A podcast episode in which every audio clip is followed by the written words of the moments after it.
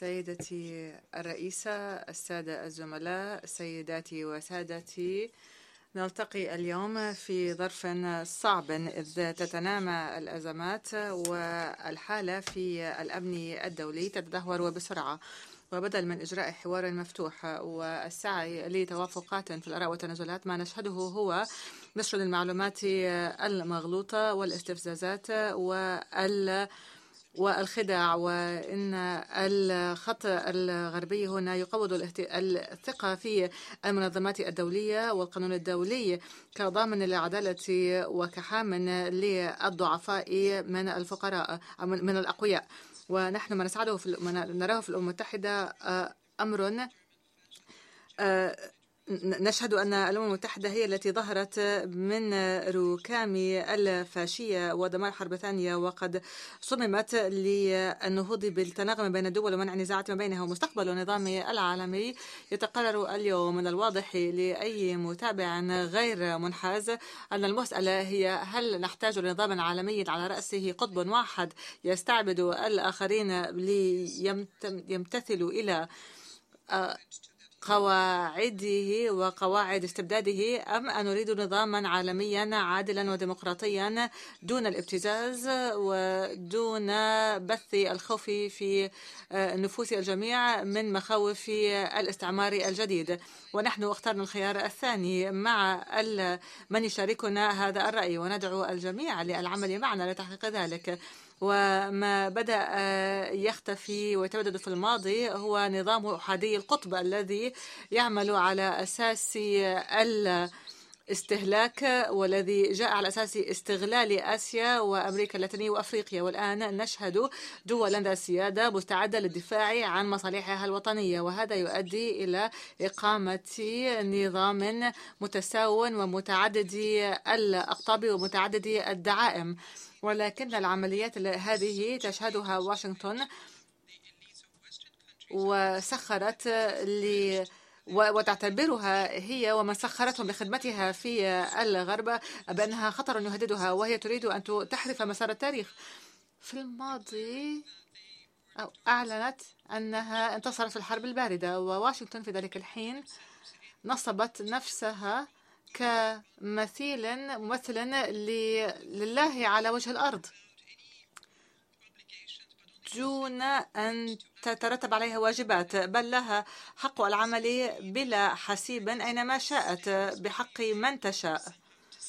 خاصة إن لم تكن الأطراف قد أعجبتها وإن لم أعربت عن استيائها عن ما قامت به الولايات المتحدة من تنصيب نفسها قائدا للعالم. فعل ذلك في مختلف الدول كليبيا والعراق التي حصلت فيها أرواحا بريئة وتأثرت الكثير من الدول. ولكن هل هل منعنا تعليم اللغة الإنجليزية أو لغة أي من الدول الغربية في هذه الدول؟ هل منعنا الإعلام الغربي؟ هل أعلنا عرق الأجلو ساكسون بأنه عرق دون البشر؟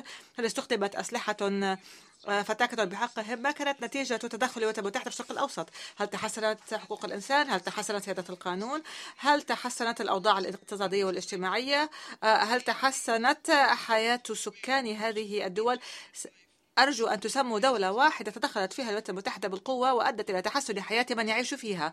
أن السعي إلى إعادة نظام القطب الواحد في هذا النموذج نموذج نظام مبني على أساس القواعد فيه الغرب يستحدث خطوط تماس في كل مكان وهي خطوط التماس إما أن تكون معنا أو أنك ضدنا ما من خيار ثالث ما من تنازلات أو حلول وسط. وإن الثبات على مسار نشر الناتو لتطغى على الشرق مع نشر الهياكل العسكرية للناتو لتصل إلى حدود روسيا فهذا يعني أن الولايات المتحدة تسعى إلى استعباد المناطق الآسيوية. وأن قمة ناتو التي عقدت في حزيران في مدريد والتي توجت نفسها تحالفا للدفاع أعلنت عن المنطقة أو الأمن الذي لا يمكن فصله في ما بين الغربي والأطلسي وبحيرة الهادي والهند. وهذه الاستراتيجيات جاءت لتقويض ما أقامته الآسيان لعقود من الزمن. أي هيكلية إقليمية جامعة منفتحة. كما تلعب بالنار بالقرب من تايوان وتقدم بعودا بالدعم العسكري لتايوان. فمن الواضح أن فإن نظام مونرو المعروف قد انتشر نطاقه وتحولت المتحدة أن تحول العالم بأسره إلى ساحتها. وتفعل ذلك عبر الجزاءات أحدية الطرف غير القانونية والتي استخدمت لسنوات طويلة انتهاكا لميثاق الأمم المتحدة واستخدمت كأداة للابتزاز السياسي. وإن هذا الموقف واضح لأنها أثرت هذه الجزاءات تؤثر على المدنيين وتمنعهم من الاستفادة من أهم أبسط الخدمات كالأدوية والأغذية واللقاحات. وخير مثال على ذلك هو الحصار المفروض على كيوبا الذي طال عمره عن الستين سنة والجمعية العامة ولسنوات تصر بل تطالب وبإصرار برفع هذا الحصار وهذا يتم بالأغلبية الساحقة من الأصوات. الأمين العام الذي من واجباته مساعدة تنفيذ قرارات الجمعية العامة عليه طبعا أن يولي اهتماما خاصا لهذه المسألة. الأمين العام يلعب دورا مهما أيضا في تعبئة الجهود للتغلب على الأزمات في الغذاء والطاقة والتي أدت والتي جاءت نتيجة ما قامت به الولايات المتحدة والاتحاد الأوروبي من إنفاق مجن للأموال في الجائحة وأيضا بسبب الأفعال غير المسؤولة وغير المهنية التي قام بها الاتحاد الأوروبي في سوق الهيدروكربون. وبالرغم من المنطق فإن واشنطن وبروكسل زادت من سوء الظروف عندما أعلنت شن حرب اقتصادية على روسيا. وهذا أدى إلى زيادة أسعار الأغذية والأسمدة والنفط والغاز. ونحن نرحب بجهود الأمين العام الذي ساهم في إبرام اتفاقات إسطنبول في 24 من حزيران يونيو ولكن الاتفاقات هذه لم تطبق بعد وحتى الآن فإن السفن المحملة بالحبوب الأوكرانية تذهب إلى مكانا ما ولكنها لا تتوجه إلى أفقر الفقراء. هذا من جهة. من جهة أخرى فإن العثرات التي تضعها الولايات المتحدة والاتحاد الأوروبي إن كانت مالية أو لوجستية والتي تضعها في وجه الأسمدة والحبوب التي تصدرها بلادي فهي لم ترفع بعد. 300 ألف طن من الأسمدة محتجزة في الموانئ الأوروبية.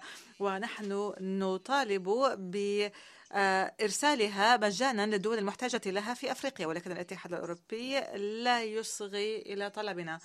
وإن هذه هذه المخاوف في الغرب غير مسبوقة غير مسبوقة وهي لا تخجل من الإفصاح عن نيتها بفرض هزيمة عسكرية على بلادي بل تعلن عن نيتها أيضا لتدمير روسيا وتفتيتها. ما تسعاه هو أن تمحو من الخريطة العالمية كيان جيوسياسي أصبح مستقلا. كيف قامت روسيا في السنوات الماضية بالمساس بمصالح منافسيها؟ ألم ألا يغفر لنا أننا مكنا الهدنة العسكرية في الثمانينات والتسعينات بسبب موقف بلادنا؟ أم لأننا قمنا بحل عهد وورسو ومنظمة اتفاق وورسو مما مكن الناتو من الاستمرار. هل لأننا لم نعارض إعادة وحدة ألمانيا دون أي شروط وأننا سحبنا قواتنا من أوروبا وآسيا وأمريكا اللاتينية؟ ألم يغفر لنا اعترافنا باستقلالية الجمهوريات السوفيتية السابقة؟ ألا يغفر لنا. تصديقنا لوعود القادة الغربيين بأن لا يوسع الناتو قيد بوصة واحدة وعندما بدأ التوسع بالحدوث وافقنا على تشريع ذلك عبر الإعلان توقيع على إعلان ما بين الناتو وروسيا. هل ألا يغفر لنا عدم بأننا حذرنا من عدم قبولنا بتقريب هذا الهيكل العسكري الذي يشكل تهديدا لحدودنا؟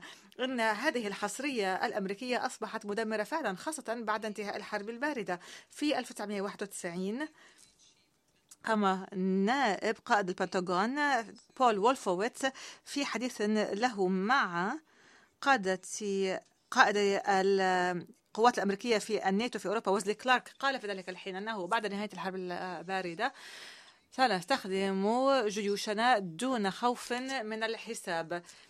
أمامنا خمس أو عشر سنوات لتطهير النظم السوفيتية السابقة كنظم العراق وسوريا إلى أن تظهر تظهر قوة جديدة تنافسنا. نهاية اقتباس. وأنا على قناعة بأنه في مرحلة ما وفي مذكرات أحدهم سنكتشف كيف طورت الاستراتيجية الأمريكية تجاه أوكرانيا. ولكن حتى يتضح ذلك فإن الخطط واضحة ومكشوفة. ونحن قد نسامح لأن طلب الولايات المتحدة والاتحاد الأوروبي جاء نحن دعمنا ما قال موافقة الرئيس الأوكراني في ذلك الحين سيد يانوكوفيتش بتسوية النزاع في 2014 هذه الاتفاقات في ذلك الحين جاءت بضمان من ألمانيا وبولندا وفرنسا. ولكن صبيحة اليوم التالي قد داس عليها قادة الانقلاب الدموي الذين خذلوا الوسطاء الأوروبيين. الغرب هز رأسه وتابع وبصمت.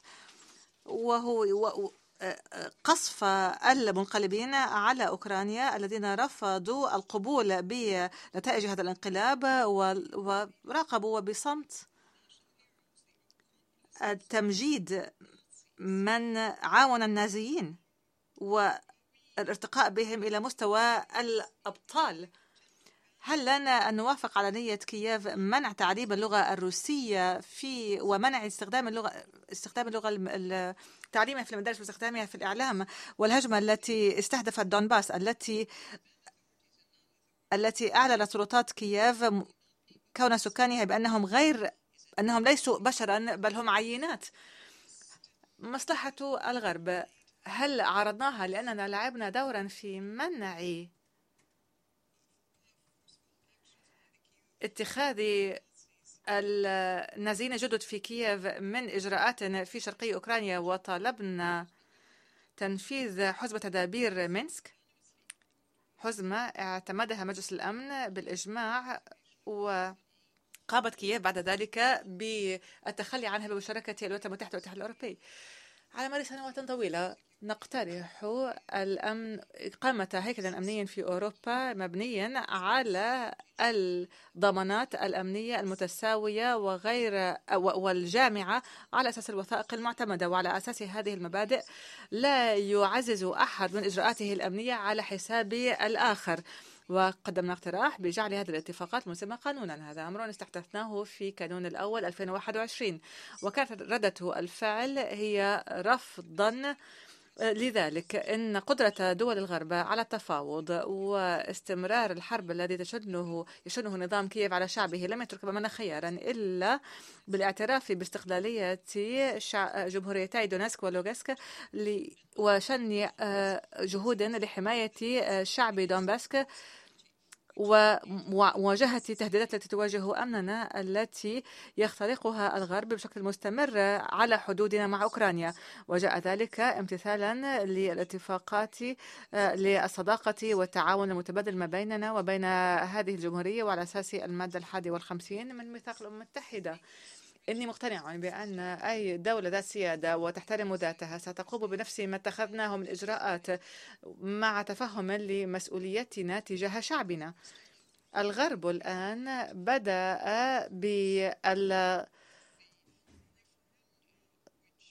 بالإعراب عن سخطه بسبب الاستفتاء الذي يتم في بعض مناطق الأوكرانية ولكن من يعيش في تلك المناطق لا يفعل إلا لا يقوم إلا بردة فعل على ما قاله لهم رئيس النظام كييف السيد زيلينسكي في آب 2021 قال في ذلك الحين أن من يشعر نفسه بأنه هو روسي وخدمة لمصلحة أبنائهم وأحفادهم عليهم أن يغادروا ويذهبوا إلى روسيا. وهذا ما قام به ويقوم به سكان تلك المناطق. وأخذوا معهم أراضيهم أراضي أجدادهم. أي مراقب غير منحاز له أن يرى أن الأنجلو ساكسون الذين استعبدوا أوروبا يجدوا بأن هذه بأن أوكرانيا ما هي إلا حلبة تستخدم في توسعهم ضد روسيا. إن هذا يشكل خطرا لهم إن أو أن روسيا تشكل خطرا لهم في جهودهم للاستبداد. وفي الوقت نفسه فإن الغرب بقيادة واشنطن يرسل مؤشرات مخيفة إلى الدول الأخرى تقول أن من يعترض سيكون التالي. من آثار هذه هذه الحرب التي يقودها الغرب على من يعرضها تأتي عبر تحويل الغرب وحلفائه إلى هذه الدول تحويلها إلى أدوات لتخدم مصالحها وهذا يتم في الاتحاد الأوروبي في, في الأمم المتحدة واليونسكو وفي دول أخرى. وأن اتفاقية منظمة حظر الأسلحة الكيميائية خصخصت وتبذل جهود محمومة لتمنع استحداث في اتفاقية حظر الأسلحة السبة والعصبية حظر ما تستبد به أو الاستخدام الحصري لواشنطن لهذه الأسلحة عبر العالم وهذا أمر لا يمكن دحضه بحسب المعلومات التي وصلتنا في أوكرانيا. هناك جهد لخصخصة أمانة الأمم المتحدة مع استحداث نهج نيوليبرالي يتجاهل الأبعاد الثقافية والحضارية المختلفة في العالم. ونحن علينا أن نقوم بتطبيق الميثاق ونضمن تمثيل الدول لنضمن عدم أن تكون هناك دولة واحدة تطغى على باقي الأمانة. وواشنطن قامت باستحداث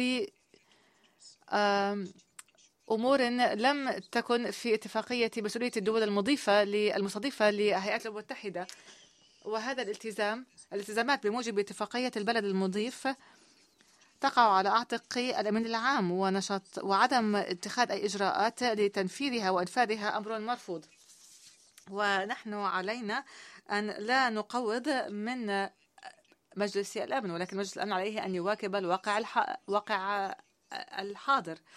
وعلى مجلس الأمن أن يكون أكثر ديمقراطية ولكننا نرى محاولات ولذلك يجب أن يتم عبر توسيع تمثيل الدول من أفريقيا وآسيا بشكل خاص.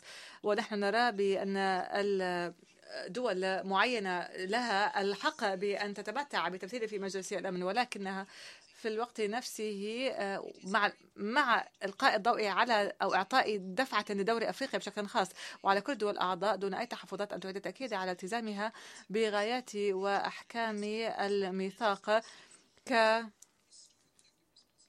خطوة لإعادة المسؤولية المشتركة إلى مجلس الأمن عن مصير البشرية. ولهذا في تموز 2021 قامت مجموعة الأصدقاء الميثاق أو شكلت هذه المجموعة وشاركت روسيا في تشكيل هذه المجموعة. و تشكل الآن مكونة من 20 دولة. هدف هذه المجموعة هي ضمان امتثال أكثر صرامة بالأعراف العالمية للقانون الدولي حتى تشكل ثقلا مضادا للقوى الأخرى. ونطلب من الجميع الانضمام إلى هذه المجموعة. وإن هذه المنظمات كمنظمات عدم الانحياز والبريكس والأسيان لها قدرة أيضا على فرض ثقلها في هذا الإطار. وأن الفهم للديمقراطية كوسيلة ل وسيلة العيش في كل الدول أمر مختلف وهذا ولكنها في الوقت نفسه لا تهتدي بديمقراطية في إدارة العلاقات الدولية كما هو الحال في أوكرانيا. يبدو أن روسيا بررت موقفها وتبرر موقفها منذ سنوات ولكن الغرب لا يوافق حسنا.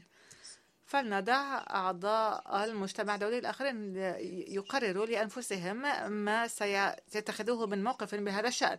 البعض يؤيد البعض يعارض والبعض محايد. هذا هو حال الديمقراطية. عندما يعارض الديمقراطي أو الساسة بعضهم البعض ولا يتفقون يقوموا بالمدافعة عن موقفهم وإقناع الآخرين به. ولكن الولايات المتحدة وحلفائها لا يقدمون للآخرين حرية الاختيار بل يهددون كل من يحاول اتخاذ موقف مستقل ويطالب بتهديد الدول الانضمام إلى جزاءات تستهدف روسيا. هذا ليس جهدا ناجحا في كل الأوقات ولكن من الواضح و أن جهود الولايات المتحدة وحلفائها ليست ديمقراطية بل هي دكتاتورية خالصة.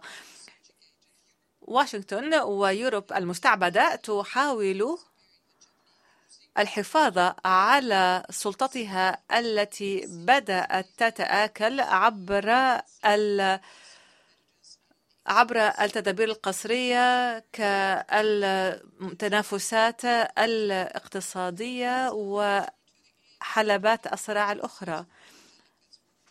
أعطيكم مثل استصدار التأشيرات. لمن يريد حضور الاجتماعات في نيويورك وجنيف وباريس. نرى هنا رغبة في تغييب المنافسة حتى لا يتمكن ممثلو هذه الدول من حضور النقاشات والاجتماعات التعددية.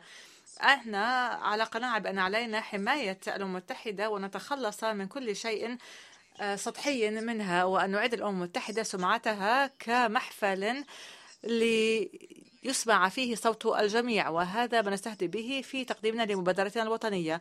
من الأهمية بمكان أن نضمن حظرا فرض حظر شامل على استحداث الأسلحة ونشرها في الفضاء الخارجي. ولهذا قامت روسيا والصين بصياغة اتفاقية دولية عرضتها على مؤتمر نزع السلاح. ومن الضروري أيضا أن نقدم الحماية لفضائنا السيبراني عبر الفريق مفتوح العضوية التابع الجمعية العامة والمعني باتفاقية لحماية الأمن الوطني والدولي واستخدام والوصول إلى اتفاق شامل لمكافحة استخدام تكنولوجيا اتصال المعلومات لأغراض جنائية. نحن مستمرون بدعمنا لجهود مكتب مكافحة الإرهاب. وكيانات مكافحة الإرهاب الأخرى في الأمم المتحدة. ونأمل بأن نستمر بتطوير علاقاتنا مع الأمم المتحدة ومنظمة الكومنولث والاتحاد الاقتصادي ومنظمة شانغهاي لنعظم من أثرنا في أثرها في منطقة يورو آسيوية.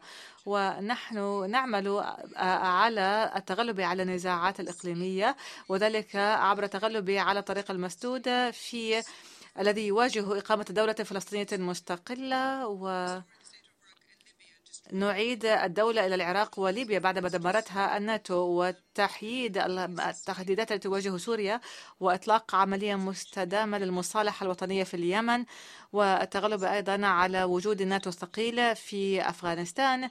ونعمل أيضا على الإعادة إلى خطط العمل الشاملة المشتركة في إيران مع ضمان التسوية الشاملة للملف ملف الكوري.